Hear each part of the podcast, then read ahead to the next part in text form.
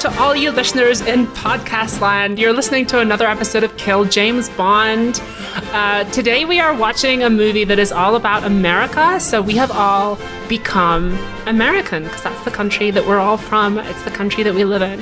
If you don't know us already, my name is Abigail Thorne. I was born in Long Beach and I moved to Seattle. I wear a lot of tiny shorts and go to organic coffee shops.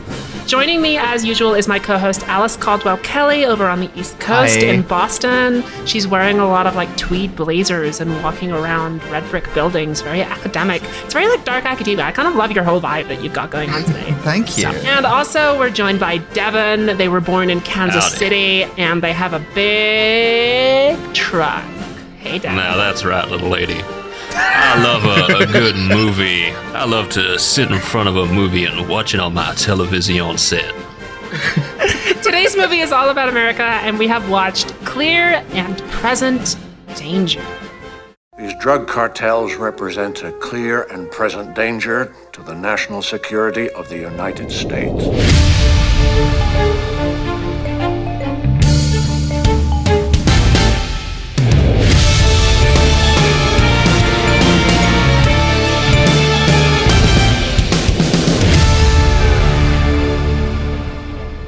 Just just incredible. I'm speechless now. This is the problem when whenever you do a cold open, I'm like, I don't know how to open the show now because you have done it better than I could. I- It's something that we keep doing for the Harrison Ford ones. We keep doing. We did a Russian one. We've now done Irish. Oh, we did do a Russian one. I We've now done about. American. So I think maybe we'll just make this a Jack Ryan thing. We're just a different nationality every time. Or maybe we won't. Fuck you, listeners. so, so testing the limits hmm. of what's politically acceptable as we go to Smashing movies set in different places. yeah. But we we watched uh, Mr. Smith Goes to Langley. We watched Clear and Present Danger, the second uh, Jack Ryan movie with Harrison Ford, the third one overall. Yeah, Jack And- Ryan is back, and this time it's political. Mm. That's right. That's right. Because they've discovered the existence of, Drugs.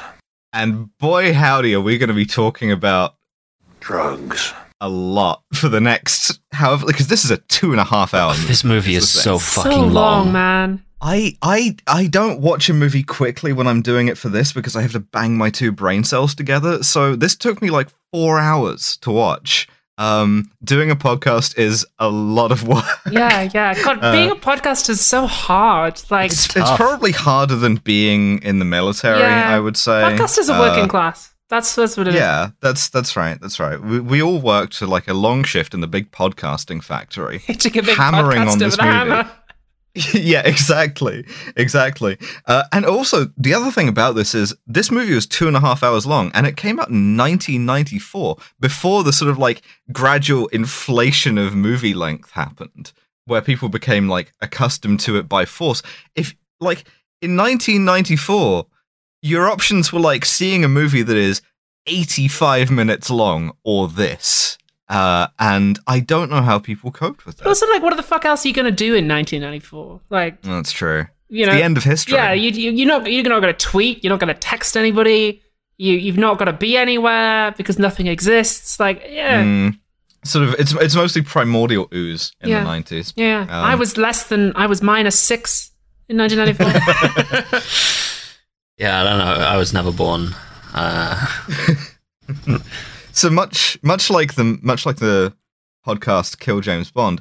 This movie gets a very America opening. Uh, we get the American music. We get the sort of like mournful. God, we do. I want to get- talk about this so much because, first of all, hi, it's Devon again. I'm back. My mojo's back. Um, fans of Devon will be excited to learn that I have multiple rants that I'm interspacing throughout this movie. Um, but the first one Go off. is that they love to do the music. There's there's that little like marching band like that they play in the background whenever anything sufficiently troop is happening, and that doesn't yes. necessarily like have to be actual troop shit. Sometimes Jack Ryan does something like makes a hard decision and it plays with a little this is like being a troop really sort of sting in the background. Yeah, yeah, yeah. So good.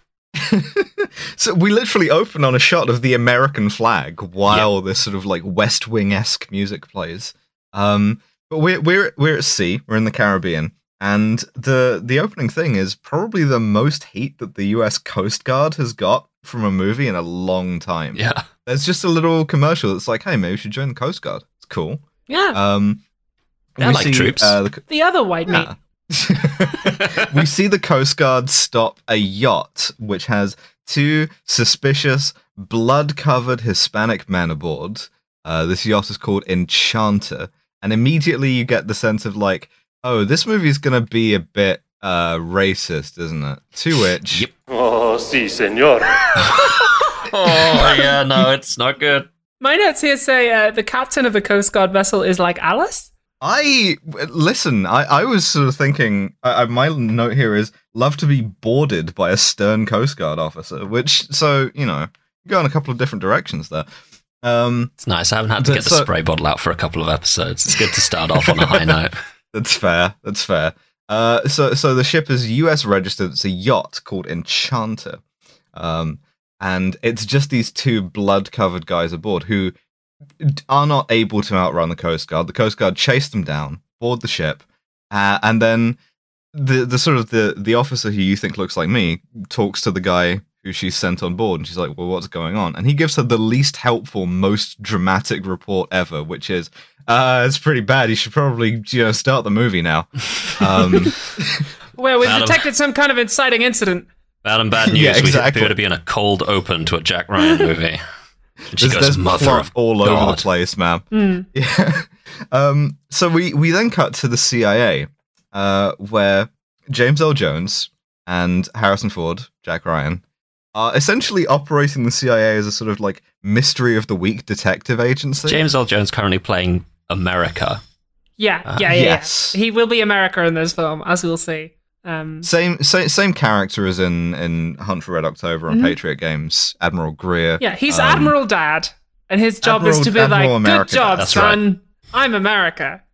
yeah and and and he goes all right ryan the mystery of the week is uh this yacht you should you should figure out what's going on with this yacht and the videotape of the uh the coast guard searching it is them finding blood everywhere it's uh like a whole family of american citizens uh, and the movie really makes a lot of American citizens getting Mhm, killed. mhm. Oh yeah. Uh, it's a real sort of like uh, Civis Romanus sum thing.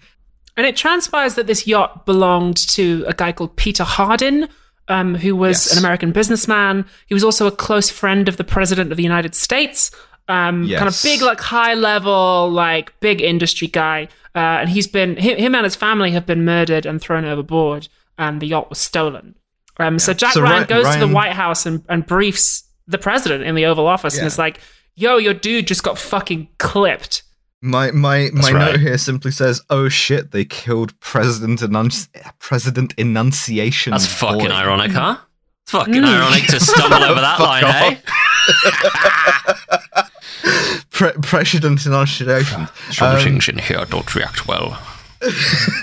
President Joe Connery. Yeah. Uh, so the president is scandalized because he knows this guy. They're old friends. They're lifelong friends. Uh, he's he's an upstanding citizen, and he's just been killed. And he he wants to know. Why?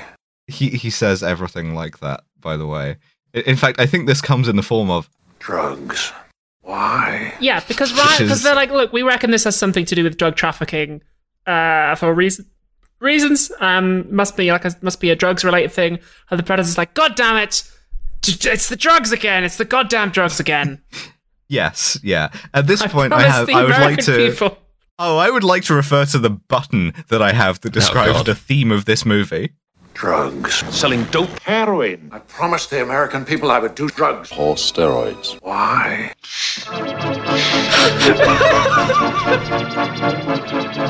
So yeah, so so Oh, yeah. Uh, um, Jack and James Earl Jones are like, yeah, there's like a lot of drug trafficking coming in and out of Colombia. We reckon probably this was that. And the president's like, oh, I want to do something tough about drugs. Yeah, It's- maybe we should declare a war on drugs. Hmm, So we see that he says to one of his like shady advisor guys, uh, he says to a, a discount Brian Cox type, um, he says, um, "I want to do something about the, these drugs. I, I'm not going to tell you exactly what it is, but I want to do something tough." And he he drops the Yeah. title as we heard. He says.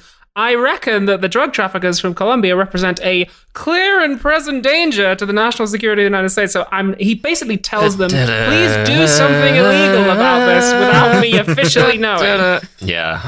And this guy Cutter so. is like, got it, boss, no problem. the, he, this guy Custer, the national security advisor. Yeah, this movie is about underlings for the most part, and we, Hmm. we we see the other sort of like uh the other power in this situation, which is Paulo Escobar. S- sorry, sorry, Ernesto Escobedo. Yeah. Um, So can we get to see some drug lords.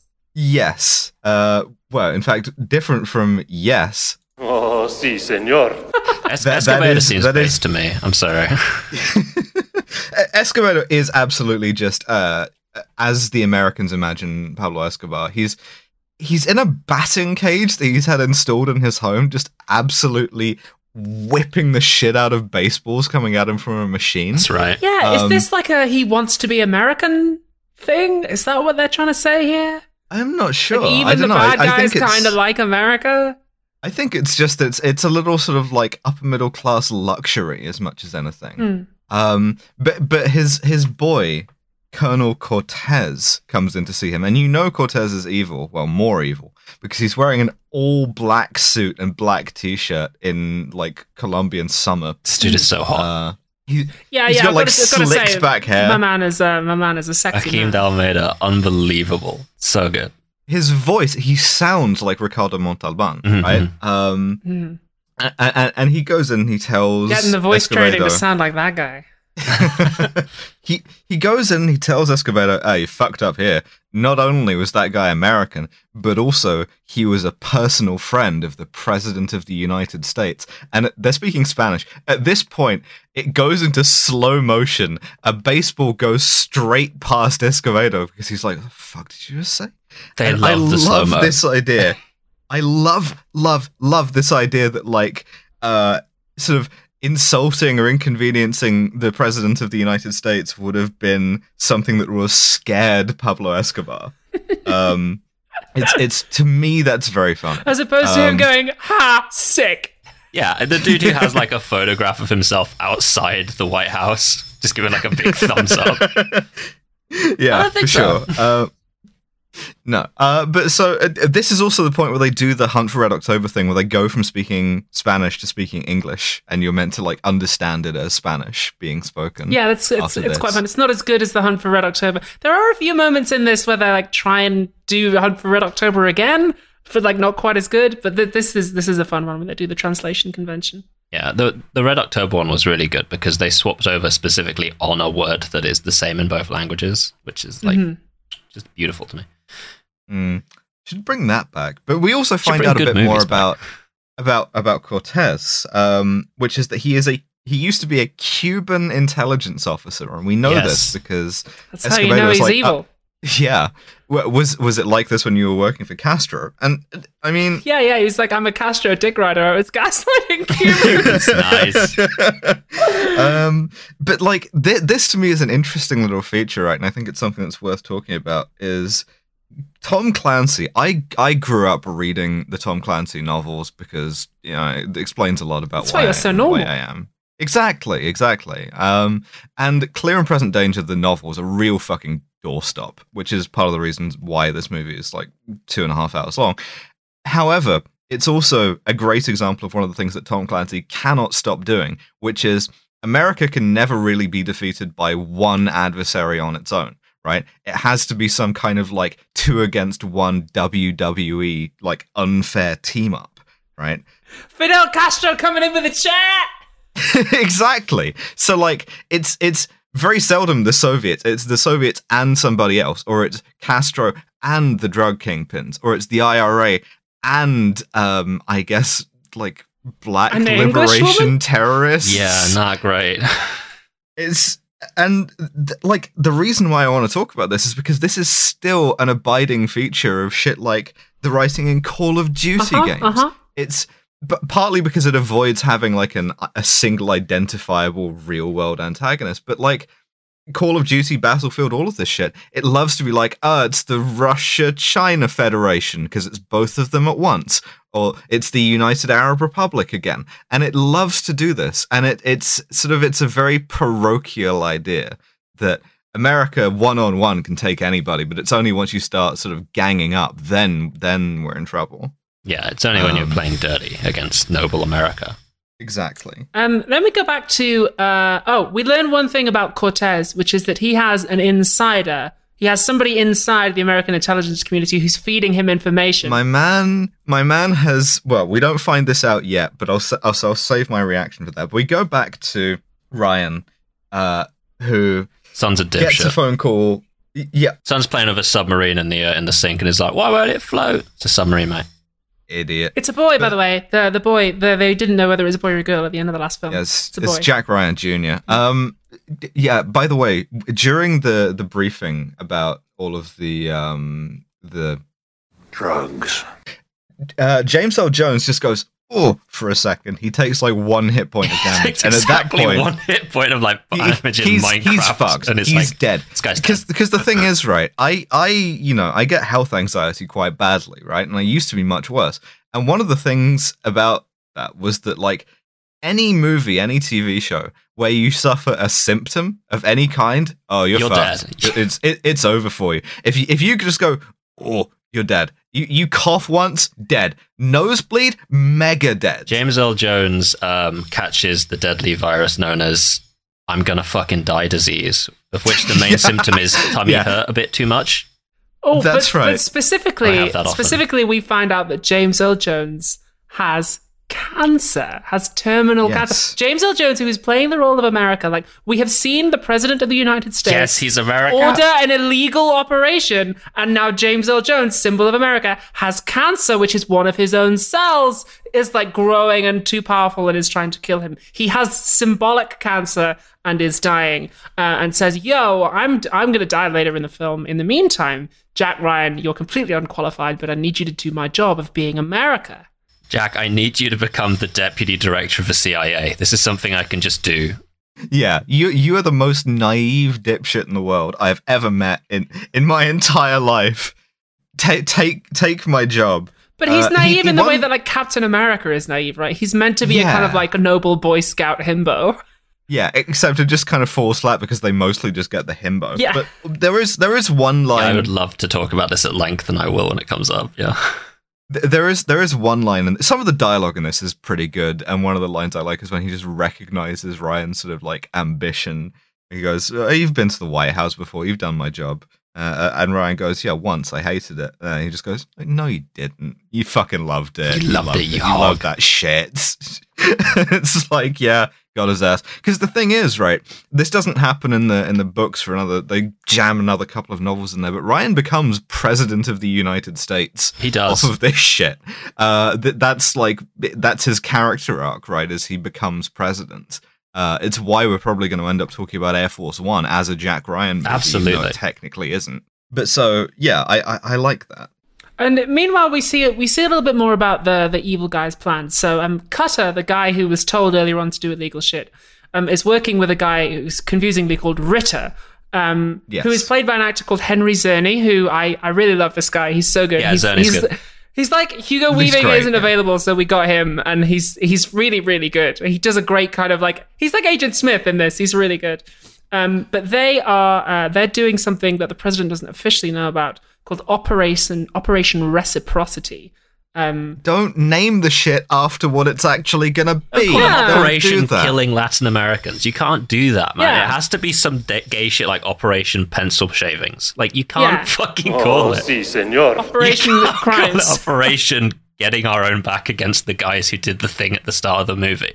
it's kind of Operation Leander, right? Uh, it, it, and incidentally, I really like Ritter in this. The way that he looks. Yeah. He's got this like wire really, really framed good. glasses. He's cool. He's got the sl- like sort of like slicked back hair. He is the way every neocon ghoul who has ever been in the federal government has imagined themselves, right? Oh, They- fully. I love him. Paul Wolfowitz was 100% like, yeah, I look like that. Mm-hmm. I definitely look like that. And he didn't. He was a miserable little shit, but like that's how he pictured himself, I'm sure.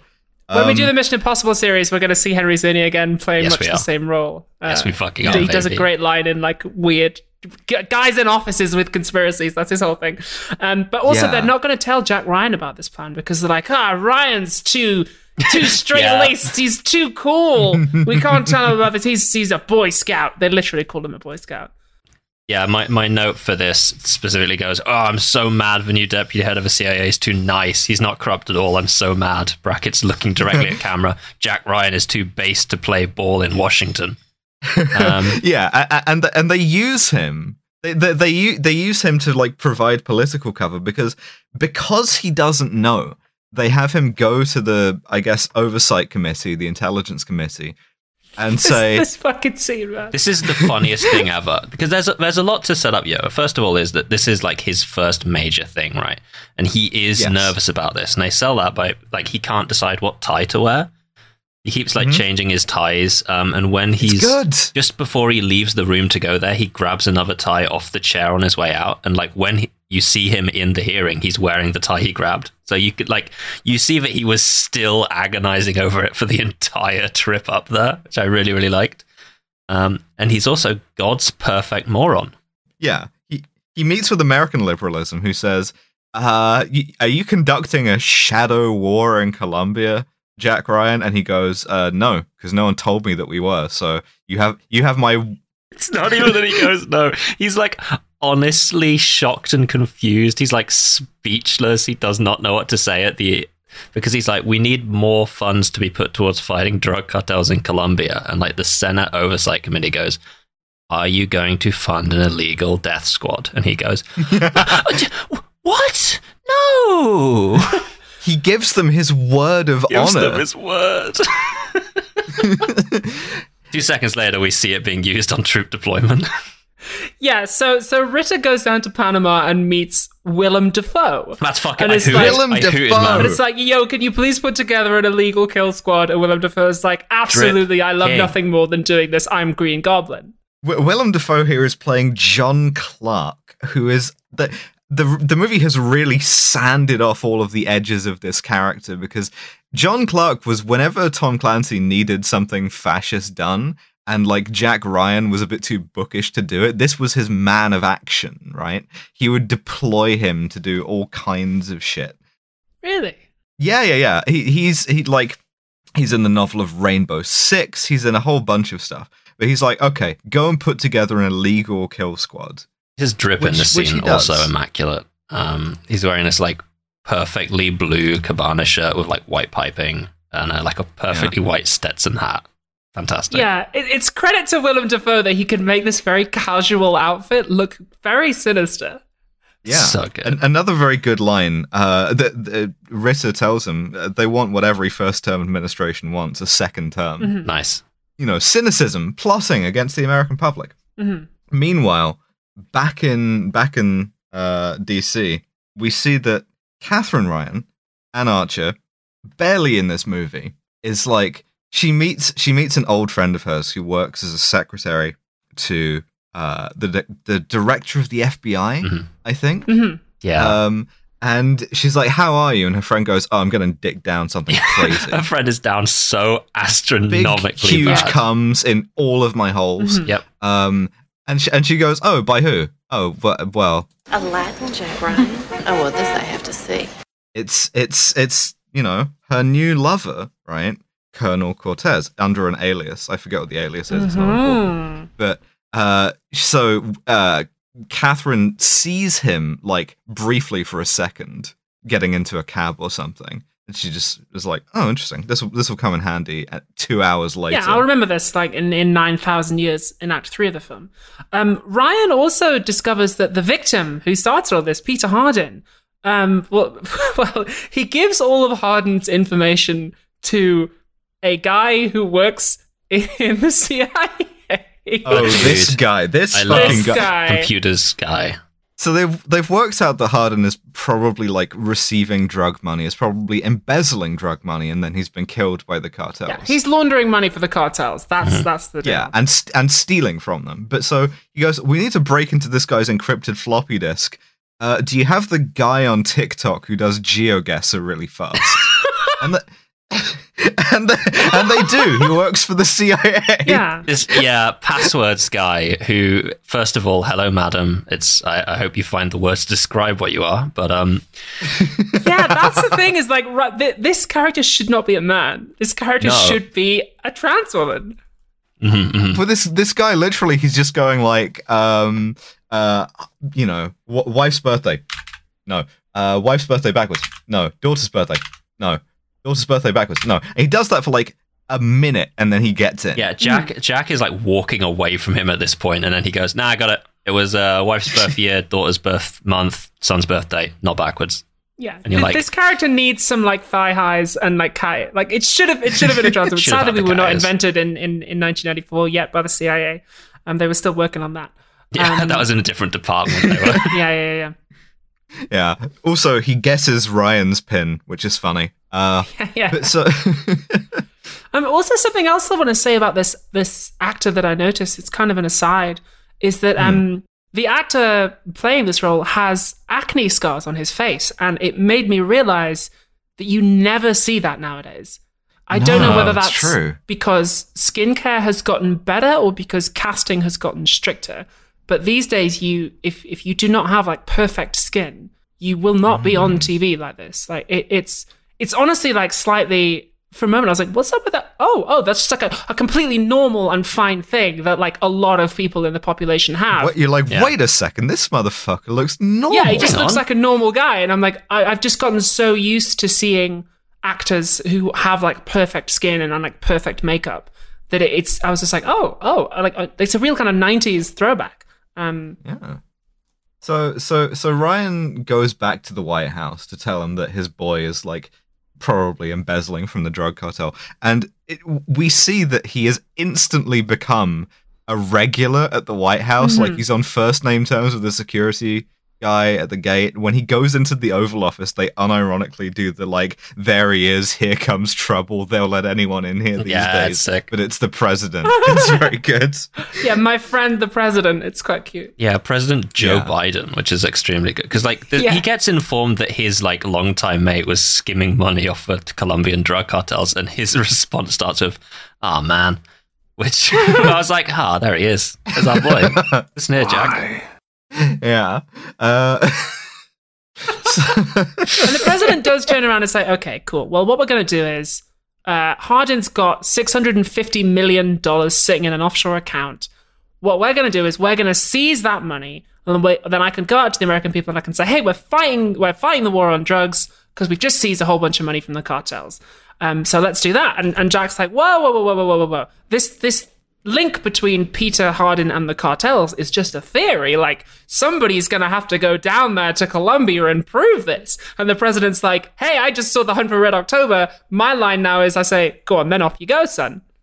absolute dipshit walks Yeah, into completely every gets owned by single one. every conversation he has he gets played by the other person in intercut with this we see uh john clark is putting a team together Yes. specifically we we see we see sniper school us army sniper school where a guy is they have this very cool exercise set up which i'm told is realistic where they have a bunch of guys with binoculars and a target and the guy has to get as close as he can while they the people with binoculars coordinate a search for him and like hit that target which he does very well Hmm. we we see this sniper get incredibly close and they finally get him to reveal himself uh, and the the sergeant major in charge goes Soldier, how did you get that close to me? emotionally. Uh, Soldier, I love you. how did you how did you get me to open myself and become vulnerable in an intimate way?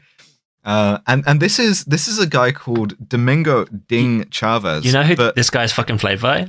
I hooted when I saw uh, him. The name escapes me. This is, uh, I recognize yeah, him. Raymond Cruz, fucking fantastic lad. He, you'll recognize him as Tuco Salamanca from Breaking Bad. Oh fuck! It is. And he, yeah. he sells it well because his first line is screaming at the top of his lungs, which is also a, a, Tuco Salamanca Yeah. special. So he he the the thing about the thing about uh, Domingo Chavez is that because again I grew up with this shit. I also grew up with the early Rainbow Six games, which have John Clark and Chavez in them, but they list them uh, uh, like surname forename, like Clark John, and so to my mind, this is just ingrained in my head. He is Chavez Ding. That's his name. It always has I been. see. I, I cannot I cannot change this because that's how it's written down. So for the rest of this movie, I will be calling him Chavez Ding. Sorry about this. fair enough. Uh, I I ca- I can't help it. It's a it's deep brain shit. Um, but so they they, They're they blowing up drug. Tr- they blow. They blow up planes and they they attack drug labs. They do a bunch of like. Well, they do like illegal paramilitary. They do shit, like black ops shit. Yeah, Yeah. Absolutely. it's not good. I be yeah, th- clear th- on this, this, is the one. point. At, this is the point at which the film starts to get a little bit tonally confused because the Yeah. way that this conspiracy has been set up with Cutter and Ritter, we're like, okay, this is evil. It's bad that this is happening. It's like illegal paramilitary stuff.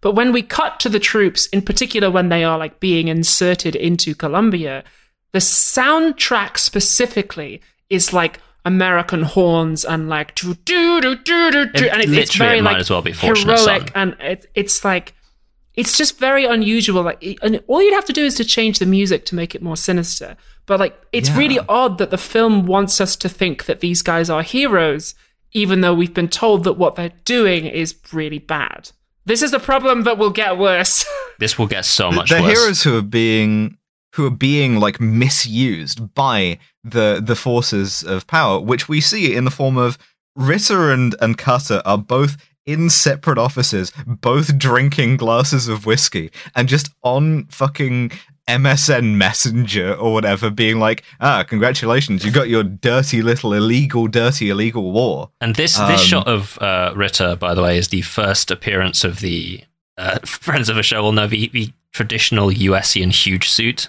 This is the first shot of it. It doesn't come so back. many in this movie. Oh, okay.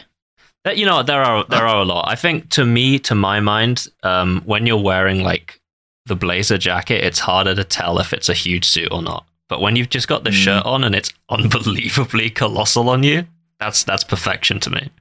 When when you do a long shot and you see the pants, the, The pa- trousers, yeah, the pants. right? Yeah. That that's that's the determining factor to me. why, why did they do that why did they do that in the 90s why did they just wear like clothes that didn't fit them They're so big. I love them. I really like them. I think this is just genuinely how American menswear looked in the nineties, uh, and even into the two thousands. It's it's it's weird as hell. We just wanted our But men so- to look like you, you, they were going to get lost in the fabric. Like they've been hit by a shrink ray and they were just shrinking inside their clothes like the fucking twits. I am a slave to this kind of shit. I absolutely know that when the uh, cycle of nostalgia gets back around to like the mid 90s, I'm going to be wearing a USC USian huge suit and I think it looks sick in much the same manner that I'm currently wearing like 70s shit. Hmm. Yeah, yeah. For the next live show, you're going to come out in like a huge, massive suit. yeah, very boxy, Perfectly square fucking suit.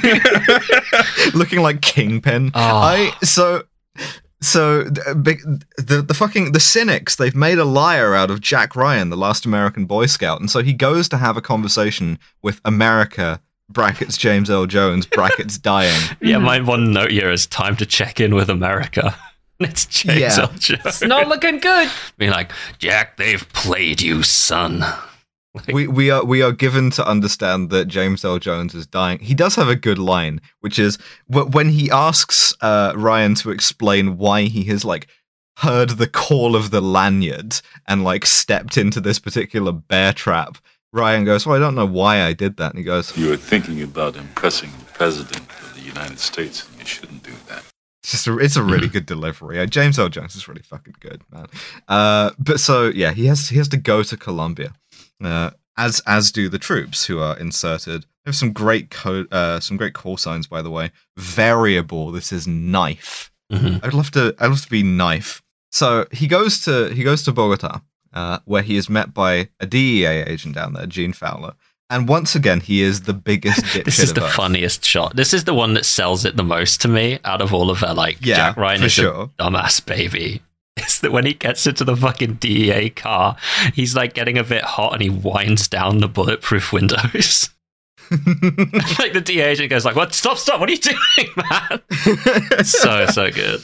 I I don't know how dangerous Bogota was for for Americans in the mid '90s. Uh, perhaps very, but the the way that they film it is absolutely you will be killed at any time without all of this Oh, protection. this is Heart of Darkness location shit. Like, yeah, it's it's fucked Fully. up. And the Heart of Darkness uh, parallels will come back later on.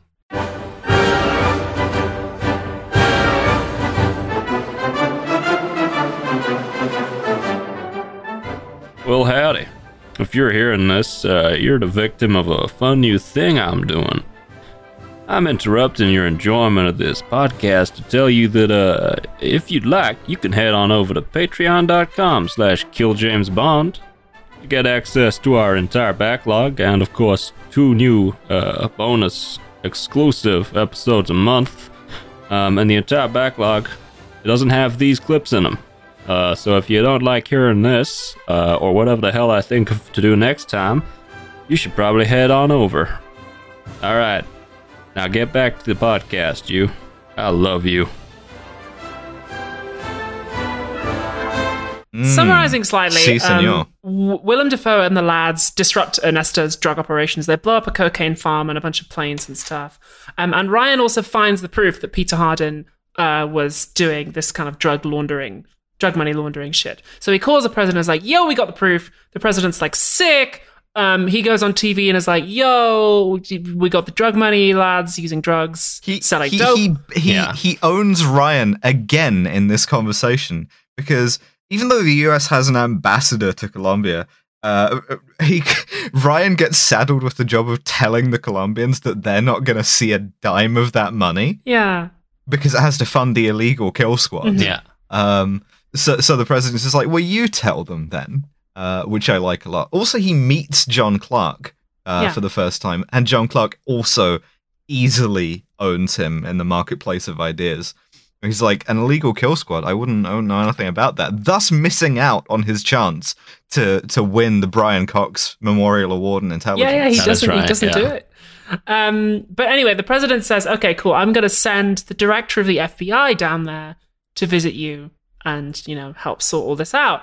Um, but of course, as we know, Cortez is having incredible sex with the director of the FBI's secretary. That's right. Cortez, Cortez, in in a way that is a little bit racist, given that he is described as a Latin Jack Ryan, has infiltrated the federal government dick first, uh, and so this insanely down bad woman immediately calls him the second her boss is leaving for Colombia to be like, "Oh hey, the director of the FBI is coming to Colombia," and the weirdest part is she doesn't know that he's a spy. She doesn't know that. She's just like volunteering that information to him. Uh, she thinks he works in, for a coffee company, which is the front for it. Um, incidentally, just because the movie thinks you've gotten bored because you haven't seen tits in a minute, uh, when she does call him, this goes to a special switchboard in Venezuela operated by a very sexy woman. Yeah, it's, it gets a little bit James Bond from a moment there because she has a tape recorder that plays like ambient noise of, I guess, Venezuela, like Colombia in the background. Yeah, yeah, for sure. Um, so so the FBI director is going to go down to to Colombia to Bogota, and uh, Cortez is going to kill him. But so he's plotting out this ambush, and he's like, "Well, you know, love to be there with the boys. However, I got this other thing. Yeah, to I gotta do. take a point up loose sorry. ends. Yeah, I gotta go murder a woman. He flies up there at the same time. This is intercut with Ryan, sort of like meeting the FBI director. Uh, there's an old friend of his who's an FBI agent who's in the convoy. Um, Dan, don't remember, not important. Don't get don't get Uh, attached to Dan. Do not get attached to Dan. He's he wearing will a be red dying shirt. very soon. They're, they're, they're, they're in they're in the convoy, and uh, Ryan is like briefing him on Colombia like he's been there for more than a day. And also, like quite quite racist. Quite racistly. oh, quite quite racist Oh, si, senor. because he he's like, You gotta stop "What's the food that." like?" And Ryan goes, "Uh, "It's like Mexican food." Which, first of all, No, it isn't. No, it isn't. Go fuck yourself, you racist piece of shit. They're totally different. They're not even that close Um, together. No, like geographically, ethnically, it is different. Okay, so that's the first thing. It's like it's like Mexican food, and the guy doesn't like Mexican food. The other thing, how's the water? Oh, you, you want to use bottled water, otherwise you'll get the shits atrociously. You want to brush your teeth with bottled water, or you'll get the shits atrociously. And this was like that. That's a Mexico in the '90s or '80s reference, right?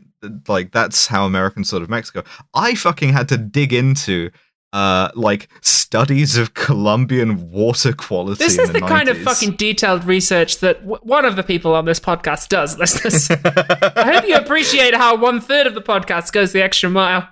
Yeah, this is probably why it takes you four hours to watch a movie like this. Is because you have to pause and go to like fucking Looking up fucking water tables go like Google Scholar. it just it just bothered me all right Oh, no, it's And completely it bothered good. me to the point that Colombia had pretty good water even in the 90s, but especially in Bogota, especially in the kind of hotel that you put the fucking director of the FBI in. Uh, most of the reason why the water wasn't good was like shitty pipes, which like uh, it's it's just it's just racist. It's literally just ah, we are in a, a worse country now. The normal rules don't apply, and being here is it like the quality of life is so bad that even just an everyday thing like brushing your teeth can make you sick, and it's like It's just not true. It's not at all. Yeah. it's it's it's it's like such a slander on the country, and this is meant to make us like Ryan as well as like this is meant to make us think, oh, you know, he's he's he's capable. He's like learning about the place. He's less of a dipshit now. Um, and it's it's it's not the case. Um, anyway, Moira Moira meets Cortez and is like, "Yo, my pussy is throbbing like a steam train." Yes, And Cortez is is, like, correct. "Well, that's too bad because you're dead." I'm gonna I'm gonna like grope you a little bit, and then he ins- he does a variant of the I try to snap the guy's neck, but instead I make him look to the left very quickly, where he just essentially just does chiropractic on her. He just he gets her in like a chokehold, and then just kind of like snaps a little bit, and she just instantly dies. Uh, my note is he could do this to me. Um, thank you. he's he's wearing the big fucking leather gloves and an overcoat. he the whole is. He's time. not got any fingerprints on that corpse. Like this Oh, man is a no. professional. Clever boy. Um, but also uh, Cortez's boys um, ambush. Boy singular. He has one boy. His his boy is called Sipo, and what Sipo does is he he has a perfectly prepared identical police bike. He kills the real cop, and then he just hangs out at the back of the convoy just to see if the guy's there, and then just leaves. And what happens is My understanding was very- that he directs them to the ambush. Ah, okay. Yeah, yeah, yeah. Okay. Well, what we what we get is a genuinely probably the best action scene of the movie. Oh, yeah, yeah, yeah, yeah. There's a little bit of silly slow motion, but Yeah, we, we get a very good sort of like a, a well prepared ambush where they blow up the first truck, they blow up this the last truck, and the rest are sort of stuck in this narrow street, and uh, you know they're sort of then raked with fire from the rooftops. One of the things I like about this, it makes the RPG, uh, the RPG Seven, as terrifying as it probably should be That's right. Yeah. because in so many movies like from from black hawk down onwards it's sort of like this comedy flare gun that you like pop one off in the general direction of some americans and they all go rpg and duck and then everything's fine whereas here it's a you, you point this thing at a vehicle and everybody in there is like incinerated sort of device Mhm, mhm. it's good it's good so ryan sees everybody get killed around him in front of him including Dan, it- memorable character Yeah, Dan. Dan gets fucking not Dan. Gunned Ah, down in the not- streets of not- Bogota, which is Not Dan. what happened. I, what am I going to do with my Dan action figure? my, my Dan Aykroyd figure. The one sort of weak link of this is that they don't really use blood a lot because it's PG thirteen. Mm. They don't really use sort of sort of Hong Kong squibs. So what it looks like when Dan gets shot is he just goes, "Oh, my back!" like it, it looks like he's just got really bad lower Da- back. Dan pain. dies of cramp. Yeah. Dan is dead. We should have got that chiropractor and Mm. um but so D- Dan is killed the director of the FBI is killed yes. Um, Ryan has to do some sort of slightly implausible stunt driving to get out of it, and he's left like on the street covered in blood. Uh, he has to like call his wife. it's not too improbable. He does like a J turn. I mean, my dad can do Yeah, a J yeah. turn. it's nice that he calls his wife though, Yeah, he does call his wife. Yeah. She she she's very worried about. and he's him. like, "Dan's dead." And she's like, "Who? Oh, oh, Dan, Dan. Oh, sorry. Dan. Uh, not, shit. not Dan. Dan. D- Do you have a Dan surname on that from- one at all? He's like, no, he's um. Uh, they go into his funeral. It just says Dan on the grave. like there's just no other. like oh fuck, it was. Dan, Dan was Ryan's Mitchell, and so he really was. Yeah, it's a very Mitchell situation. Yeah, he did. God, that perimeter's checked now. He's checking the perimeter of heaven now. that's right. Um, but, that's right. but Ernesto, the drug lord, is like, yo, what the fuck? I didn't order this. I didn't tell everyone to go and attack the FBI. And Cortez is like, oh, it must be one of the other drug lords who's who's making you look bad, King. We we, see Yeah. that Cortez then immediately calls one of the other drug lords, like, "Hey, great work. Uh, we're gonna get his ass next," which will be important later. Also, Uh, all of Ernesto's dudes, incredible fits. This Oh, is like taking place at a, one of his kids' birthday parties, and it's guarded by like 12 guys, all with Uzis, wearing white double breasted suits and standing on the fucking roof. It's the coolest shit in the world. I want to be a cartel guy so badly. It's the fit, incredible. And this kicks off a kind of this kicks off a a cycle of escalation, right? Because Ryan, Oh, yeah. Yeah. Ryan comes back to the U.S. They repatriate the bodies. Um, it's quite a powerful scene, you know, coffins and flags and all that shit. Um, and the the cycle of escalation is kicked off because Willem Dafoe uh, learns that there's going to be a meeting of all the drug lords. Ernesto's called a meeting, like, "Yo, what the fuck? Who did this?" Um, and then and and then then the lads Right. kind of cross yeah, the line. Let's let's let's settle in. We got to talk about some background to this first, which is a scene that we missed, which is we get another scene of the president sort of like indirectly ordering something uh, in a sort of like read between the lines way, where he's like, oh, they think they can do this shit. They can't do this shit. And then all of his like, and then Cutter has to go and say what he, what the president means is we have to expand the illegal war in Colombia. He's on. Yeah, it's it's great. It's like a two bit thing. Like the president's just like, this is unacceptable, and something needs to be done. And then he leaves Who the room, and me his like troublesome priest? his crony immediately turns to the rest of the guys and goes, "He says, kill them all now." Um, because this is paired with Cortez, this is a movie about cronies. Hmm. And that's one of the few interesting things about it, I would say, is that it, it does a good job of like exploring uh, the, the sort of power given to these people who are just classic- left to. henchman. Yeah, exactly. Who are just left to like implement policy where the policy is, uh, you know, do something about this. Yeah, hundred Um, percent. It it is good. I, I'm I'm not sure that like if the director of the FBI was assassinated in in a foreign country, I think the president of the United States could probably get on TV and say, uh, you know, my fellow Americans, fuck Colombian sovereignty. The airstrike started five yeah, minutes ago. my fellow And Americans, probably we are already in there. yeah, Yes. would probably still carry public support. But there's this sort of there's this quaintness to the to the constitutional crimes of this movie. This idea that like not only would it eh, sort of would it bring down an administration if anyone found out that they were deploying special forces deniably to a to a country, but also like Yeah, I just- I'm laughing. I've just realized that, that that that this movie seriously believes that like this would somehow bring down the president if it, if they Yeah. found out that he was doing illegal military operations, as opposed to everyone would be like, yeah, of course he is. He's the president of the Yeah. United States. That's literally his job. n- not only would this bring down the the the presidency, but like uh, anyone in America would be shocked by this. Yeah. It's Uh, laughable. It really is. I mean, you, you look at the shit that the CIA and the U.S. military had been doing in, in Latin America since well, basically forever, but in particular at this point, 1994, this movie came out. Uh, you know, this is this is sort of This is post Reagan. Reagan has been like sending money and weapons to like explicit fascist death squads in Latin America for ages. Like, And when he got caught doing it, he just said, "Oh, we didn't do that." And then a, a Marine colonel went down for it, and nothing else happened. It's it's it's it's a movie whose thesis has already been disproven. It, it's it's the classic uh, Ronald Reagan quote where it's just like you know three weeks ago I came before the American people and said we would not trade arms for hostages. My mind and my best intentions still tell me that's true, but the facts do not.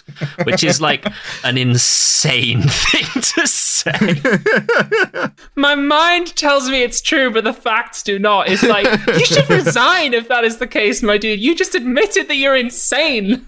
I- incredible. So My best so Ryan comes back to Ryan comes back to the US uh, where uh, Kathy is like, "Oh, by the way, you remember Moira, that lady whose pussy was like full of big huge cums from that guy? Yes. Um, well she she has also died at the same time as her boss. Isn't that weird?" Hmm. And and Ryan immediately puts the two pieces together and he's like, "Wait a second, she was killed by a Latino man." This this this this fucking can only mean one thing. And they they use the identigraph. They do. They do. They do because the guy has left a a, a, voice a voicemail, an answering machine message for her. Um, and they just grab that and feed it into the big identigraph computer, where the, at the CIA, where a guy immediately says, "Oh, that guy's Cuban. Uh, he was educated in the eastern United States, and he's between 35 and 45." Just off of listening to the He's guy had once. voice training probably from an American voice coach, which is why he's got like a slightly weird mid-Atlantic accent now. Uh, yeah, so they give it to the CIA voice. It's a little bit too much larynx for a British woman. It's a bit of a giveaway. He went to a strange clinic in Cuba. There's a strange. There's a strange so, clinic. the- so, so Oh, wait, that guy's in the film later. He is. He fucking is. We'll get to him. Ryan just goes, identify this motherfucker. Identify and the male. CIA goes, uh, yes, sir. Ah, meanwhile, look, I want to talk about the Yeah, okay. once again. Let's just make this one very clear: the illegal CIA death squad um, that have Mm-hmm. been deployed to Colombia. We've had a number of like interspiced shots of them uh, killing Oh, sure. people and things. Like they blew up like a, a, a drug thingy underground at one point. They blew up a, a plane. Now we get their most uh, egregious crime yet. Um, and also, I'd like to talk movies. Movies love to do this thing where to like establish that there is a sniper providing overwatch. They shoot the shot through the like scope of the rifle and have him just like Oh, yeah. slowly muzzle sweep his entire unit's heads, yeah, which is like this such movie a loves to do that. no, please, no, you would never do this. like you're just like sat in a tree 2k off just like slowly sighting up your boys being like i could fucking take out johnny from here all right moving on I, I don't know. I would believe snipers were like this. actually yeah you're right So the drug lords are all having a big drug lord meeting. It's Drug Lord Con 2022. Yeah, it is yeah, drug lord con 2022 Unfortunately, Ernesto keeps being deleted from the system at reception, so he can't quite like make it there in time. He's still he's still driving up there. they said he'd be a guest of honor but Yeah. uh, so, uh, but our boys, our CIA death squad, CIA use clowns. uh, a, a laser designated the size of a CRT monitor yeah, to fun. to to laze a big stupid truck that one of them has. during during this shot i do have a screenshot of this um Willem Dafoe is using the smallest binoculars I've ever seen in my life, and I love it so much. what he and what he sees through those binoculars is that whilst the drug lord meeting is taking place inside, there are children outside playing football on the lawn with like you know a nanny. Willem Dafoe sees this. We, the audience, see that he and the lads in the death squad see this, and he sights them up anyway. Yeah, specifically of the two, Willem sees this, and um, f- fucking oh god, what's his name Chavez? that you remember? Yeah, Raymond Cruz. yeah, sees Chavez this. Ding. Yeah. Um, and they both just continue to paint the target. This I. I think this is this is intended to be read differently. That's certainly how it, it how it, I wanted it to be. But at this point, right, the bomb has already been dropped from from the plane. Uh, call sign Easy Rhino, by the way. Um, and then as they're guiding it in, when I guess there's no time to stop it because it's a it's a dumb bomb by this point. Then they see the children and they're like, wait a second, oh shit, it's too late. And the point of this is they've done something horrible on accident and they're all traumatized and you should feel bad for them. yeah, No, no, sorry, I don't, I don't, I don't believe that because they are watching the compound through. sc- Like, how did you not see this? You must have, you must have been watching the compound when the cars rolled up and these kids got out. I don't believe that they don't know. yeah. I'm it not just saying it makes sense. I'm saying that's that's what the movie wants you to wants you to read this as. And also, like, intent doesn't really matter. Uh, So at this point, Willem Dafoe and the Don't fucking lads. cancel the CIA I am death cancelling the. CIA death squad. You are You, cancelled. you They can't are be like, blocked. oh, this isn't a good look, bestie. Intent is not magic. Willem Dafoe and the lads commit a fucking war crime, is what they do. yes, they, they- murder yes, these they do, children. An illegal CIA death squad commits a war crime on film. And I just need the audience to just hold that nugget of information in their fucking yeah, minds. remember this because the film doesn't.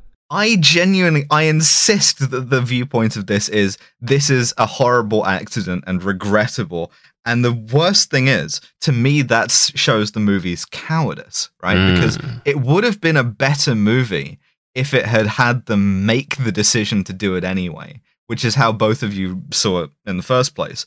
But if, like, genuinely, if you'd opened with a shot of the kids and then had Clark go, yeah, fucking send it, that would have been Gobi. uh, more unambiguous, it would have been better, but it doesn't have the courage of its convictions to be like, oh, an, an illegal war is bad, but not because the troops do bad things. And if they do, it's like because of like the fog of war. You know, what can you do? But also, no, I'm sorry. Like this, this film has such, as we will see, has such a fucking hard on for the rules and being honest that even if That's that true. was the case, you still go to fucking prison for like manslaughter, whatever the war crimes equivalent of manslaughter is. You still fucking killed a bunch of kids. Like the response, you don't get a happy ending after that. Like fuck this movie. like unprovoked violence nine. Like fuck this fucking film after this point, right? and we see that we see that Ritter we see that Ritter and Cutter are like, oh, that's too bad. A bunch of kids got fucking killed. And Cutter even says like, that's the body of a child being taken out on on NBC, and Ritter's like, ah, well, that's kind of a bad look. But but as far as anyone knows, it's cartel on cartel violence, and it's it's just a car bomb, you know. You know, it wasn't us. That's right. They think they, they they play it off as a car bomb. Yeah. We we we also we also get the worst kind of movie intelligence work, which is the the big computer spits out the name uh, Felix Cortez. Like that's that's how they identify Cortez. Is it like his name just comes up on a computer, where the CIA just has a database of everyone's voice. Stupid. Um. So. So, so, so Jack Ryan gets to do some some analyst stuff now, where he he asks I want to take a hmm. second here because my dad is up now, having discussed the CIA Death Squad. To no, but this was the point at which I paused the film to figure out how much time I had left, and saw that this was like a two-hour, twenty-minute fucking movie. and I like there should be a government agency, like a three-letter government agency, that ensures that if you try to make a two and a half hour movie, you are shot in the head and killed immediately. There's just there's no way to do it. Like you're, it's not fucking Heart of Darkness. It's it's not. You're not a fucking auteur. You're not Herzog. It's not like a beautiful meditation on the inherent contradictions of the human soul. Is it? It's fucking clear and Fucking present Hamlet. danger, starring Harrison Ford as Jack Ryan. Even fucking Aguirre the Wrath of God was only an hour forty. No story that you want to tell doesn't come from like the very core of your being could possibly be worth this much of your t- of my fucking time. But but they make it anyway. It's a forced march by this point. or at least So- give me a 15 minute interval. if I'm expected to watch a two and a half hour movie, I want it to become a core facet of my psyche from here on out. This needs to become part of me. But it doesn't. It was shit. so so the DEA's one of the DEA's listening posts in in Colombia has found a voice that matches Cortez. Uh, and they they have his phone call of him going, "Hey, you want to help me betray Pablo Escobar?" Uh, and at this point, uh, Ryan calls them up and he's like, "Hey, have have him arrested." And the DEA agent goes, The Colombian police, Jack, do not pick up members of the cartel. I mean, unless they've got some kind of a death wish. Again go fuck yourself. But, like not not to defend the honor of the colombian police right? That's that's not what i'm doing here. However the idea that colombian police were uniquely scared or corrupted by drug cartels does not hold up. The idea that like they never did anything also did not hold up because many of them did have death wishes. And i'm not going to ap- sit here and apologize for the Bloque de Búsqueda and say that they weren't a sort of semi-fascist death squad in their own right.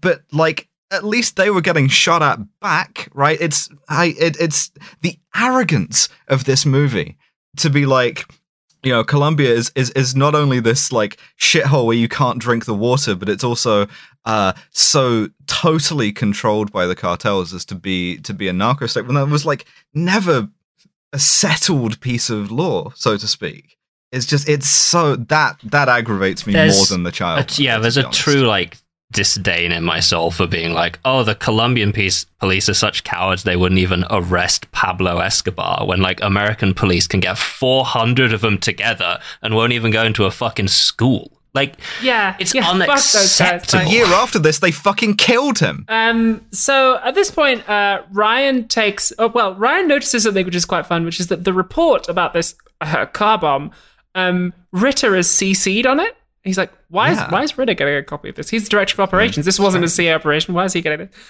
And then he take he he asks the trans woman from before. It's like, what do you think about this picture? Oh, and we, we get to hear what I've written down as uh, man who is sexually aroused by coding because, well, I, I say man uh, because he literally goes, oh fuck, I'm gonna have to write a program. And then he turns to his big computer and he's like, all right, let's go. And it's like, oh my god, okay, fine. It's- I guess this is the price of having to employ a computer guy. Meanwhile, Ryan is having to do he's doing some war nerd shit. He he asks himself, What happens when a car bomb goes off? Explodes. Uh, he like he gets a big stack of books. Uh, he this this to me is the trans girl shit. Welcome to It's not the programming. Uh, Devon spots another minor character that they like. You know who that fucking was, baby? That Sam Sam Raimi's brother. He was in the last one as well. Ted Raimi. Yeah, Yeah. he's fucking Yeah, he- right. I love this guy. He was doing the same with the last one. The people love to tell him to enhance. That's what they do. yeah, he's a like a satellite imagery analyst. I think is his. He was looking at tits in the last one. Yeah. So Ryan Ryan get does some some trans girl war nerd shit. He gets a shitload of books and he identifies the weapon system. And I, I- And he draws you know, a picture telling, of the weapon system as an anime girl. y- y- You're telling me a Jane wrote this fighting ships? I it, yeah. Um, Mm. and th- thanks. I'm not. Yeah, I'm not giving you that one. that sorry. Meanwhile, we, we, we see we get a nice little parallel. We see Cortez doing the exact same Yeah, shit. this is a really good scene. I like this one a lot. he like identified they both come to the realization at the same time that this is an american bomb rather than a car bomb uh but then cortez goes wait the americans are here I, I thought that was his plan though i that's the one part of this that confused me i thought his plan was to use the united states here and he seems genuinely surprised Um, he moves fast though to make that his plan Yeah. because he he faxes Cutter in an extremely big dick move and is like, "Yo, Oh, yeah. I'm Colombian drug cartels. Um, let's meet up." So he he meets up with Cutter and he's like, "Look, here's the plan. I'm gonna kill Ernesto and I'm gonna take over. Um, and then I'm gonna cut all the cocaine exports to the United States by fifty percent." And I'm going to give you the opportunity to make regular arrests on my drug runners that make you look really, really good. So you'll be like winning the war on drugs. In exchange, you're going to like basically leave me alone down here in Colombia and you're going to give me Willem and the lads. You've got to cut the lads off. you're gonna betray the troops and this Our this is a very very very tom clancy idea the idea of like the the special forces troops being betrayed at, at the It's like negotiating The Rock. table Like Ed Harris is getting mad about this to Sean Connery. Like, you know you know what it's it's like the rock but you know what else it's like it's like the paranoia on the american right about uh, secret pows in vietnam the pow mia thing where they were like we think that there's still americans who are you know taken captive in vietnam and the, the administration the government didn't want to know about it so they're just still there because they were betrayed and it's like there's no evidence for this the Americans, like in terms of their, their policy, are remarkably precious about their troops because they're their big special boys. They are the specialist boys in the world. Look, Ja- like James Bond is still in North Korea. This is just something That's we true. all have to deal with. There are POWs in every country. and that's the way of also, things. but uh, also at this point, it's it's just the film really wants me to care about this. He's like, look, I, I need you to give up Willem Dafoe and the lads, and I'm like, yeah, cool, like kill, kill them. of the illegal They- CIA death squad? Who who murdered those children? Yeah, yeah, absolutely. Those guys should die. Like, uh, yeah, unquestionably, kill them all now. It's like twelve guys. Yeah. Um, who are all war yeah. criminals? Like, they they need to die now. Why aren't you killing them now? also, we, we can also talk about sort of the relationship that this movie has between the American soldier and danger, right? Because when when Chavez Ding is recruited, they tell him, you know, it's it, it's it's a illegal CIA death squad, extremely dangerous. You're going to be there six months. If you don't die, you can take your pick of assignments or whatever. A- And like all of these guys are sort of briefed on that basis of, oh, you might die, but it's in this way where like you're only supposed to face death you're not supposed to experience it and all of these guys fucking complain about this shit when they get killed not that i wouldn't complain if i was getting killed but they're like wait a second nobody to-. and it's like no they absolutely did tell you that this was a possibility very clearly up front You did, in and fact, you went sign for it up anyway. for this. Like, yes yeah you quite literally did um I have only only one thing to say regarding this, um, and it's a drop, so I don't know if you two will hear it. I need to fix the routing, but here it is for the audience at home.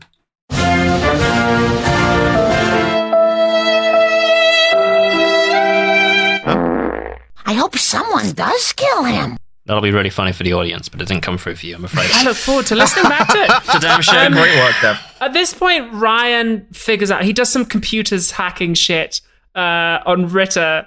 He has to go and talk to America one last time, and America looks like shit. America is dying. America has. he goes up to James Earl Jones and is like, "Is being deputy director of the CIA like being a troop?" And America goes, "Yes, Jack. It's exactly like being Yeah. a troop." There's a very interesting thing here, which is uh, uh, so. Uh, James Earl Jones goes, you, "You swore an oath, right? Not not to the National Security Advisor and not to his boss, the president, but to his boss." And I thought he was going to say the Constitution, but he says the people of the United States, and that's that's an interesting. Fuck off. Those guys, oi. Oh, I've met them.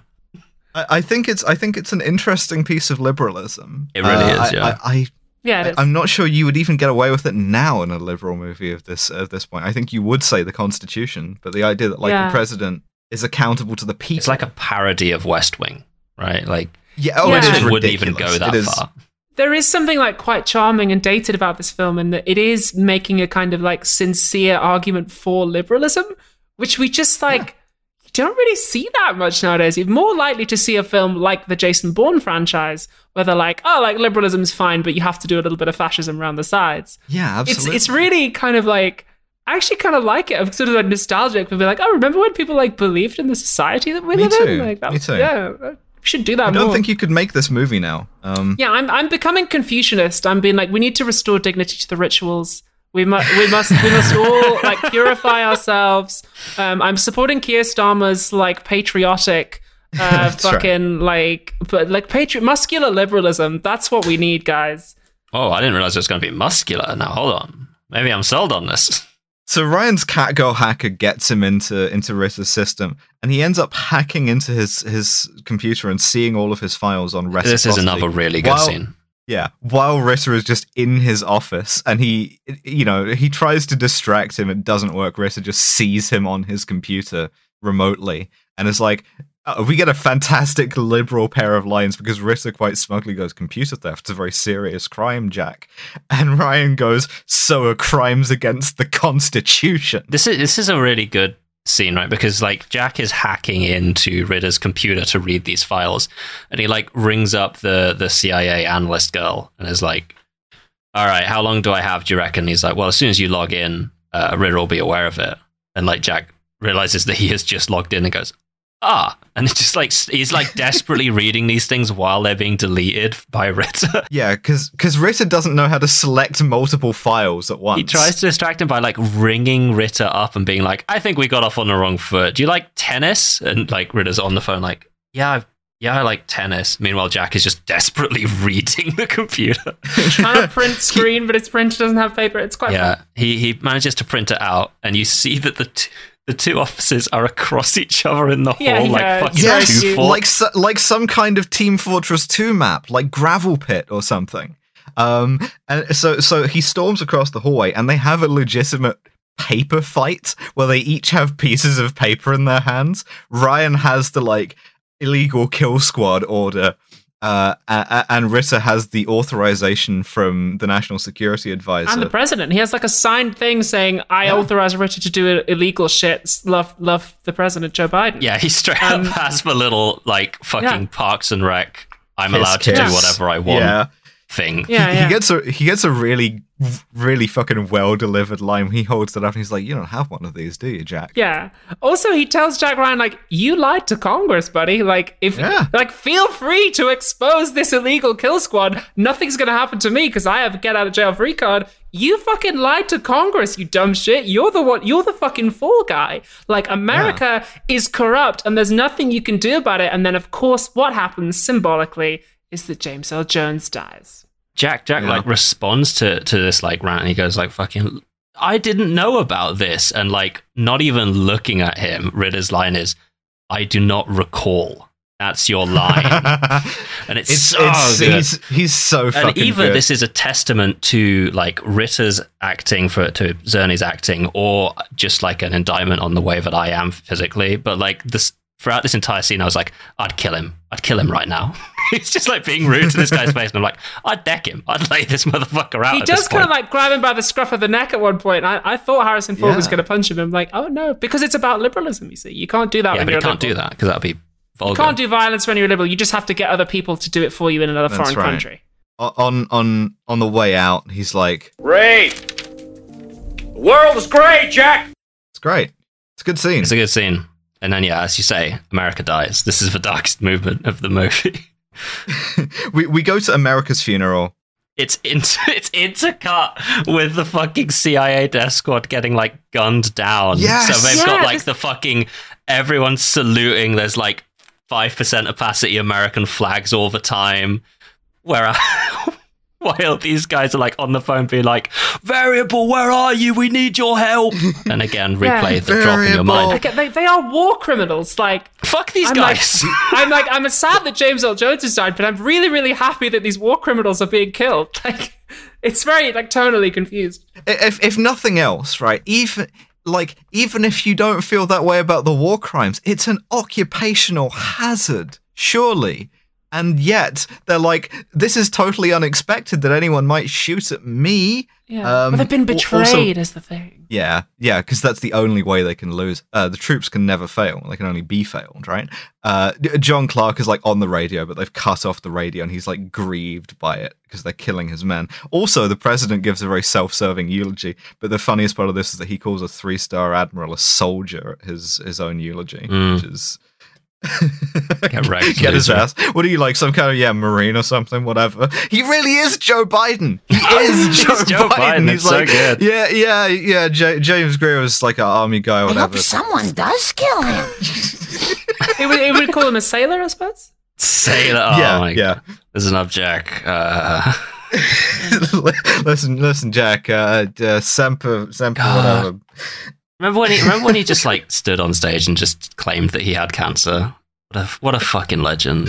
I honest to God, like eh, we we we talk about this a lot. Trump is the funniest president that's ever lived, but Biden That's is true. really fucking funny in his own ways. Not on purpose and not intentionally, but just mwah.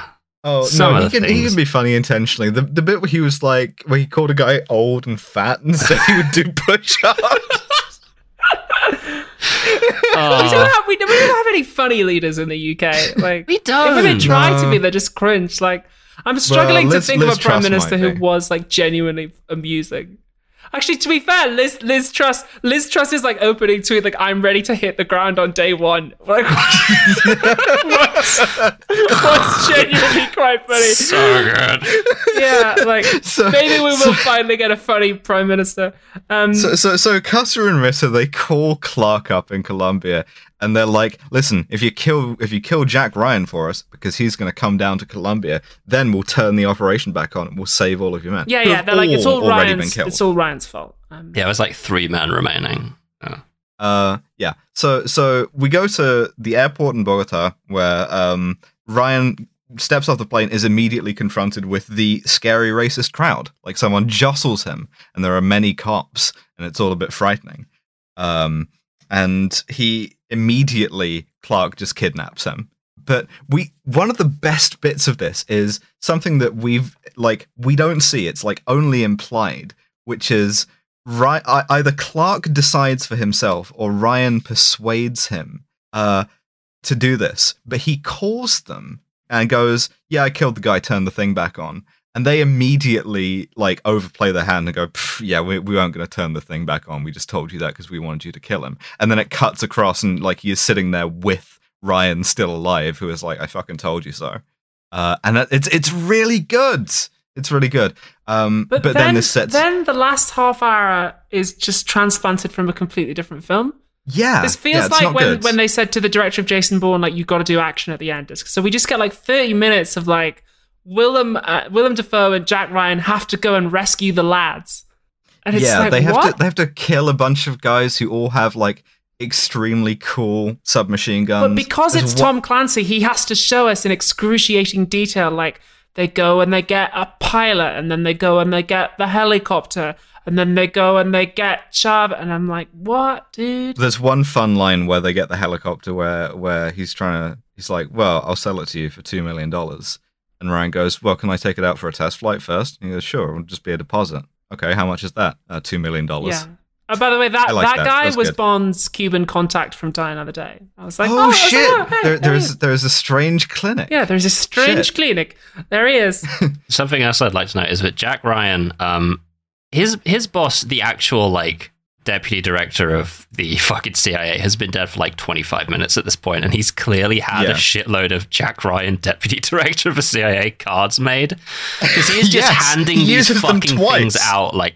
Taffy. When he comes down there, he's just like, Deputy Director of CIA, Lance Deputy Director of CIA. He had those You're made up like, overstepping, like before James Earl Jones was dead. Like he, he was there like, it's not going to be acting when my man's dead. Let's just give it a second. he's like going to see James Earl Jones in the hospital and things are like fucking spilling out of his pockets. Like, uh, oh, sorry, sir.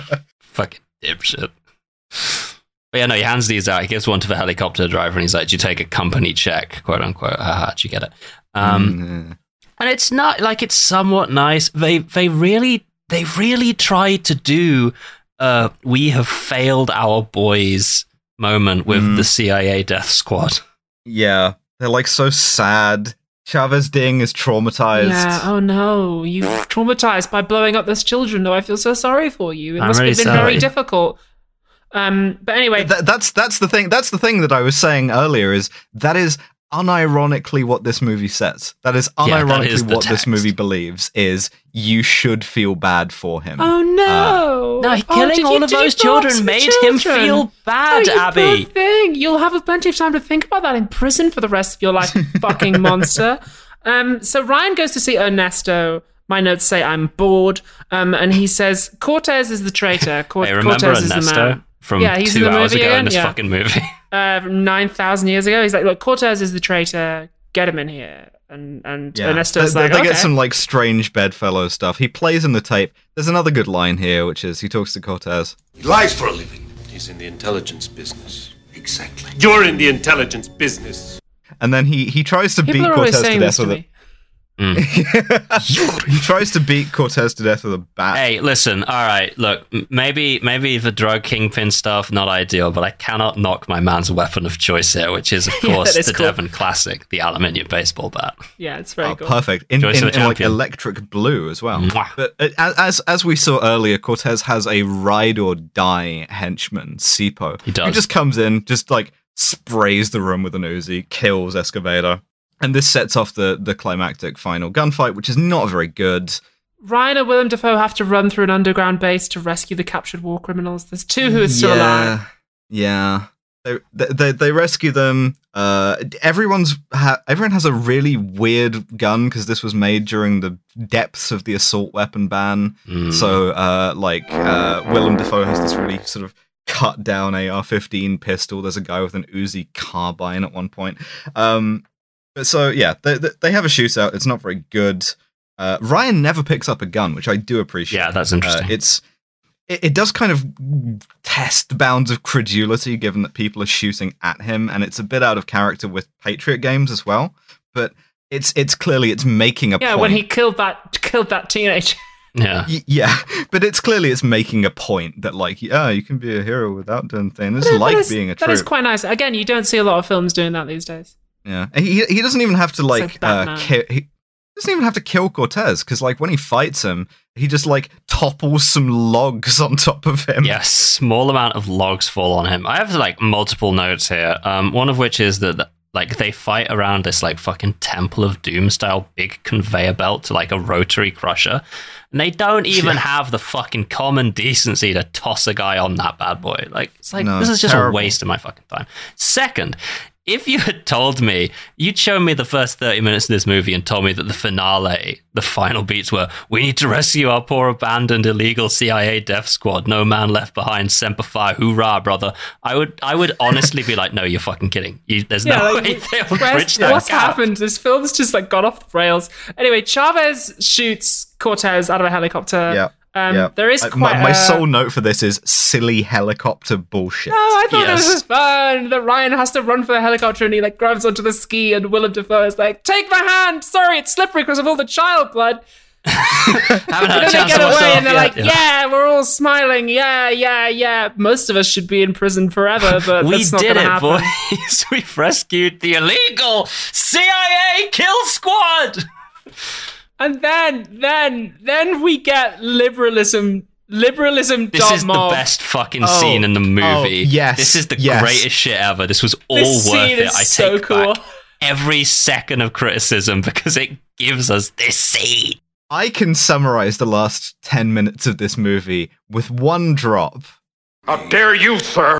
He storms into the He president's office gives- and he's like, They call me Mr. Constitution. He right? gives an unironic "How dare you, sir?" to the president of the United States. So good. Oh my god! This, I'm gonna scene is come. actually really it's it's really good. It's for it, like it, it's an advocate for like a, very for, very silly kind of politics, but the actual scene, the writing, the Hmm. yeah, acting is quite yeah. good because the president like tries every trick in the book in sequential order on Ryan. It's really here. good. First, he's like, I I don't know what what you're talking about. Second, he goes, it was an illegal CIA kill squad. But Congratulations you to the President of the United States for winning the Brian Cox Memorial Award in Intelligence. That's right. did it, But, but I but I knew nothing about it. Third, he goes, I did know something about it, but you know, in a sort of down home folksy Joe Biden way, where it's like sometimes you gotta get your hands dirty. And then when this doesn't work, he changes gears and he goes, Okay, listen, you're not gonna expose me. You you've got a chip in the big poker game now. You can just call that in whenever, and I'm gonna cash you out this doesn't work either. So then he changes gear again, and he's like, "Well, it'll destroy you. It'll also destroy dead America's legacy." Yeah, because we're going to pin it Uh, on James Earl Jones, motherfucker, because he's dead. That's right. He's he's gonna go down for it. You're gonna go down for it. I'm gonna be fine. Carter and Rissa are gonna be fine. They're gonna slap on the wrist. Uh, and none of this works. Like w- one of the things that I like about this, I really like about this, is the idea that that kind of cynicism, whether it's true or not, is first and foremost a bluff to stop you from doing the right thing. I really like that. I really like the idea that this sort of uh you know when when the US does outright illegal shit that everybody knows is reprehensible one of the ways it perpetuates itself is everybody telling themselves oh that's just the way it has to be you know I, I'm being sort of coerced to do this and they're not it's sort of this this mutually reinforcing thing Which I guess is like where this film comes in, because this, this film is trying to be like, no, you know, if you're ever in a situation like this, you know, remember the values of liberalism and, and be honest and forthright. And it's like, I- I like that. I understand why liberalism is like an emotionally appealing fantasy to liberals. I'm like, Yeah, I, I, yeah. I get it. Like, yes, Oh, we yeah. make we make fun of them. If, if any of you are liberals who are listening, first of all, um, but also, um, like, I do, I do get it. Like, I do, I do understand why you cling to a dying ideology. How dare you, sir? I do understand why you cling to a, a dying and provably incorrect ideology. Um, it, it, it's yeah, I understand that it's like it's this is a nice scene, and I, and I do wish the world were worked like this. Um, it doesn't, but it's it's it's fun. It, it's it's it's nice to see a heroic whistleblower too, Yeah, yeah. like because that's that's what he does. Is he becomes a sort of ornery crank whistleblower, Yeah. and there's he he does another great one of those sort of looks of wordless contempt. Fucking smarmy lines as well, where where the president's like it's the old Potomac two step jack, and he goes, "Sorry, Mister President, I don't dance." Fantastic. like the whole stuff. scene is fucking like like manna from heaven to me because it like what sets Jack off on this is that the president is not sufficiently respectful to the memory of the dead illegal CIA kill squad. Yes, Jack- that's true. And he like ends it by being like, "I'm gonna call your manager, Mr. President. I'm going to the is, Senate Oversight Committee." nice that Ryan does mention you fucked up, you did this, it was your fault, and as a result, American troops were killed and innocent civilians. He does remember that that some there were at civilians least some were children killed. involved. Question mark. So- No, no, no, it was no, a child involved bombing. Um, but yeah, so see, he he he gives Custer this like Custer tries to stop him in the hallway, and he does the thing from Patriot Games again, where he just turns back and he gives him this like look of boundless contempt and leaves. Gives him the, the Uh, and- stern finger. Yeah, and the, the last we see is he is testifying before Congress. He is like under oath, and he's about to blow the whistle on the whole thing and blow the whole thing wide open. Specifically, specifically, the last thing that happens is they say, Do you swear to tell the truth, the whole truth, and nothing but the truth, so help you God? And he says, I do. And the credits roll. It's like, oh. The, and the entire way through this this fucking thing, again, they are playing the troop shit is happening, like marching band music in the fucking background. Unbelievable. This movie, that's my my biggest complaint more than anything. And it's fun to talk about with my friends, as all these are, but this was fucking torture to watch. Um, and the Yeah. fact that this movie thinks so hard that it has like something to say, but if Mm. you like actually examine it, what it has to say is like, hey, there are some people trying their best out there. And it's Mm. like, Yeah. like maybe they're fucking are. I don't care. Pfft, fart noise, kill them I don't give a fuck. very, very materialist sort of thing. Like the purpose of a system is what it does, sort of thing. That's right. The leftist edit of this film would be I would leave it exactly the same, but just before the credits roll, I would put up a title card that says Jack Ryan bravely testified in front of the Senate Advisory Committee and exposed the war crimes that have been committed, sanctioned at the highest level of the US government. Pause. Nothing happened. Yeah, I would keep it exactly the same, but during his meeting with the president, he kills him with a gun. That would be what I would stick with. Yeah. this this this movie is like less ambiguous about sort of American power and the, the strength of whistleblowing than Three Days of the Condor is, and it's twenty years later.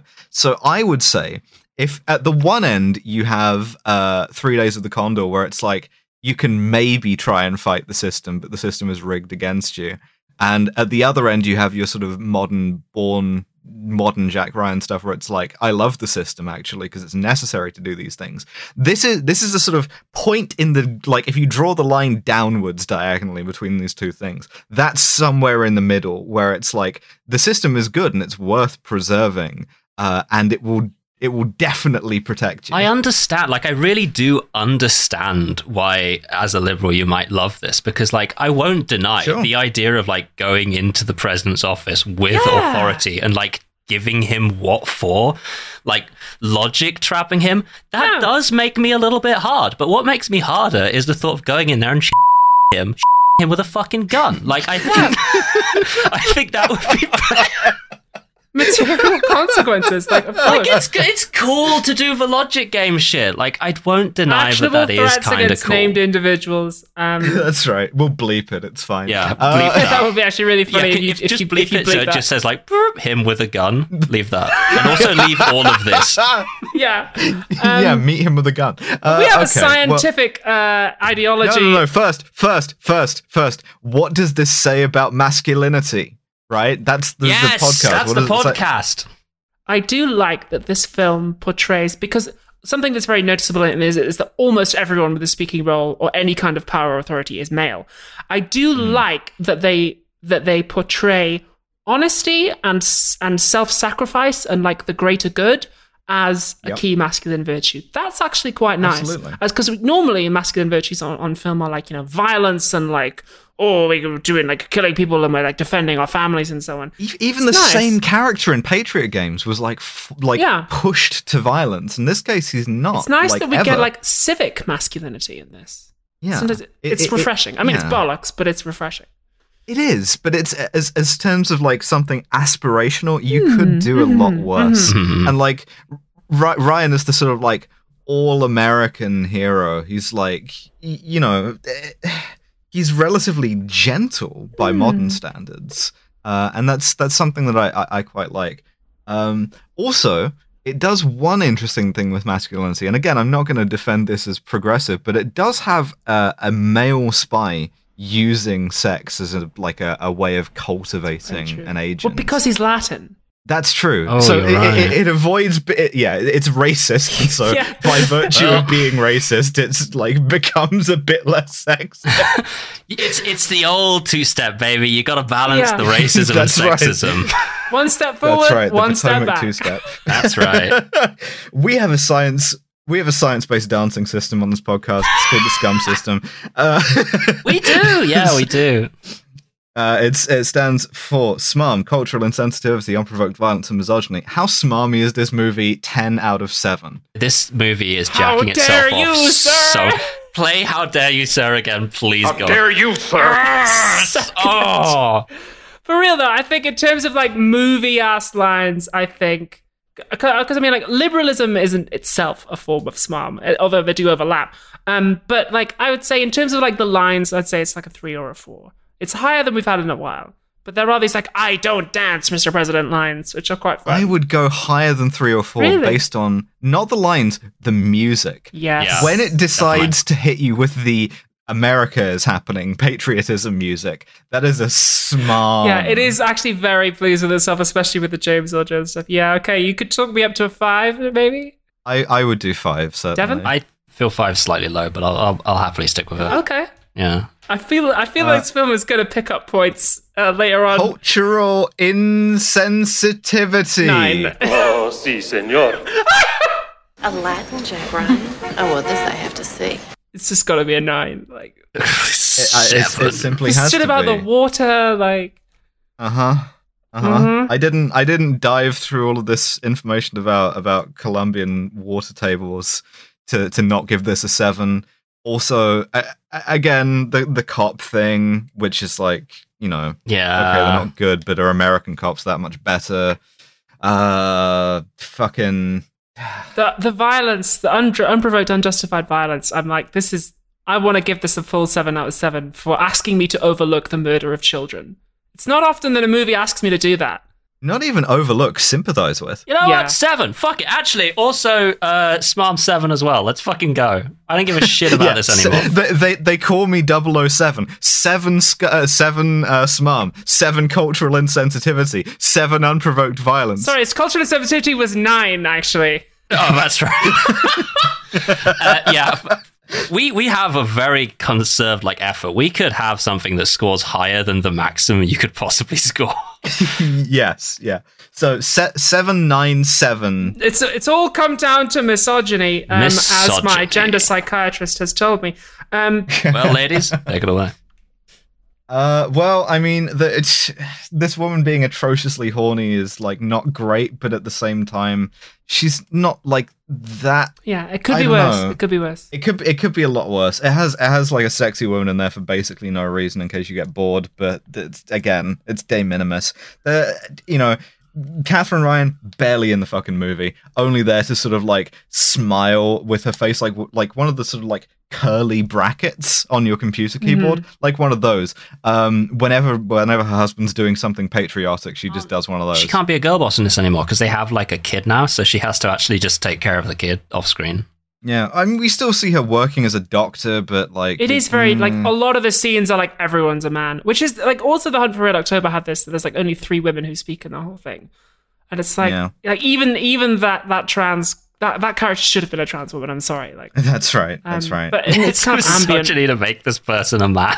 It's a yeah, really yeah, good it really stance. really was like um. That's what God said when He made me. How do you feel Uh, about Yeah, like a three? I do a three, Three, certainly. okay. I think I think it's mostly a misogyny of omission rather Yeah. than Yeah. commission. Um, that means that we have a total score of 26, which is the highest we have had in quite some time. I'm looking back over the thing Back here. to the Connerys there, aren't we? Ooh, I mean, it's actually higher than any of the Connerys got. I'm looking. What? I'm looking back Fuck here. yeah.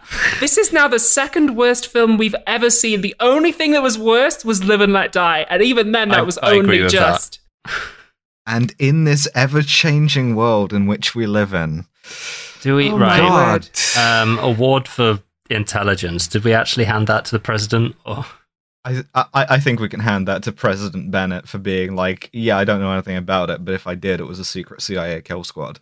President Bennett? Uh, it's always the So Bennett. this film is worse than Octopussy. Ah, another banger episode. Yeah, well, worse than I mean, Goldfinger. Yeah, Yeah, yeah. No, it's it, bad, it kind like, of it's a bad was movie. both both morally and and in terms of like watching it. I know we don't rate enjoyability of watching it, but like as much as I feel some affection towards its politics, I wouldn't recommend you take two and a half hours and sit down and watch this. Just watch the fi- watch the final scene between Jack Ryan and the president because it's honestly so funny. How It's- dare you, How sir? dare you. So, well, Hey, I that's an mean, episode. So, is the next one? Are we going to watch uh, Sum of All Fears, or are we going to watch? Um, no, no, no, No, no. We're gonna watch Air Force One, We're gonna watch Air Force One because it's a movie. But do we want to do it in terms of Jack Ryan's career progression? I think so because that's an unspoken Jack Ryan to me. Yeah, so in that case, we probably Um, want to save Air Force One for when he's president. Because he's not president in the next one, is he? Does he become president at the end of Sum of All Fears? I don't recall, but it's a Harrison Ford one, and Sum of All Fears doesn't have Harrison Ford, so we'll do we'll do Air Force One, and then we'll do Sum Okay. of All Fears, and and then we'll do the shitty uh, Chris Pine one. Yeah. uh, Jack Ryan Shadow Recruit. Chris Pine. So What? I'm really interested to see how Jack Ryan translates into like a modern political context. Because I'm just like, it's just going to be gonna- warmed over Bourne. It's going to be Bourne Yeah. again. How, Bourne- how are you gonna do it if he's not a lib? I, I, I have no Ima- idea. Imagine Jack Ryan with like find a gun. What do you? No, stop. Put it down. What are you doing? with that? Meantime, meantime, we have a Patreon. Yeah. You can subscribe to it. You'll get a bonus episode. I haven't decided what the next bonus episode is going to be. I should probably do that. The last one we did was Totally Spies, the movie. So you should That's tune right. into We that. actually, yeah, we actually had a Absolutely. really good time talking about really it. So like, That's right. can't recommend it enough. So, so, yeah, subscribe to that. It's it's genuinely a riot, and we'll see you next time. Thank you for listening. Bye. Bye. Bye. Howdy.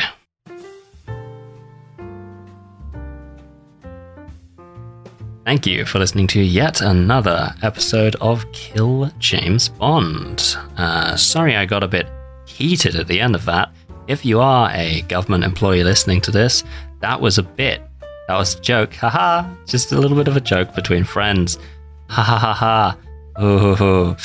Mm. Anyway, uh, yeah, Kill James Bond will return in two weeks' time on the free feed with Air Force One. Technically, not a Tom Clancy, Jack Ryan movie, but it does star Harrison Ford as the President of the United States doing a bunch of Tom Clancy shit, which is, if you're familiar with the books, the trajectory of Harrison Ford's Tom Clancy. Anyway, so why not? Spiritually there. God's sake, we did The Rock as a mainline episode. Also, Alice still hasn't decided what the uh, bonus will be. I'll let you know that as soon as I can. But speaking of bonuses, thank you to our £15 and above patrons over at patreon.com slash killjamesbond. Uh, two bonus episodes a month for just about the price of uh, three tubes of Pringles. I mean, come now. You can afford to dip in your tubes of Pringles budget for that, can't you?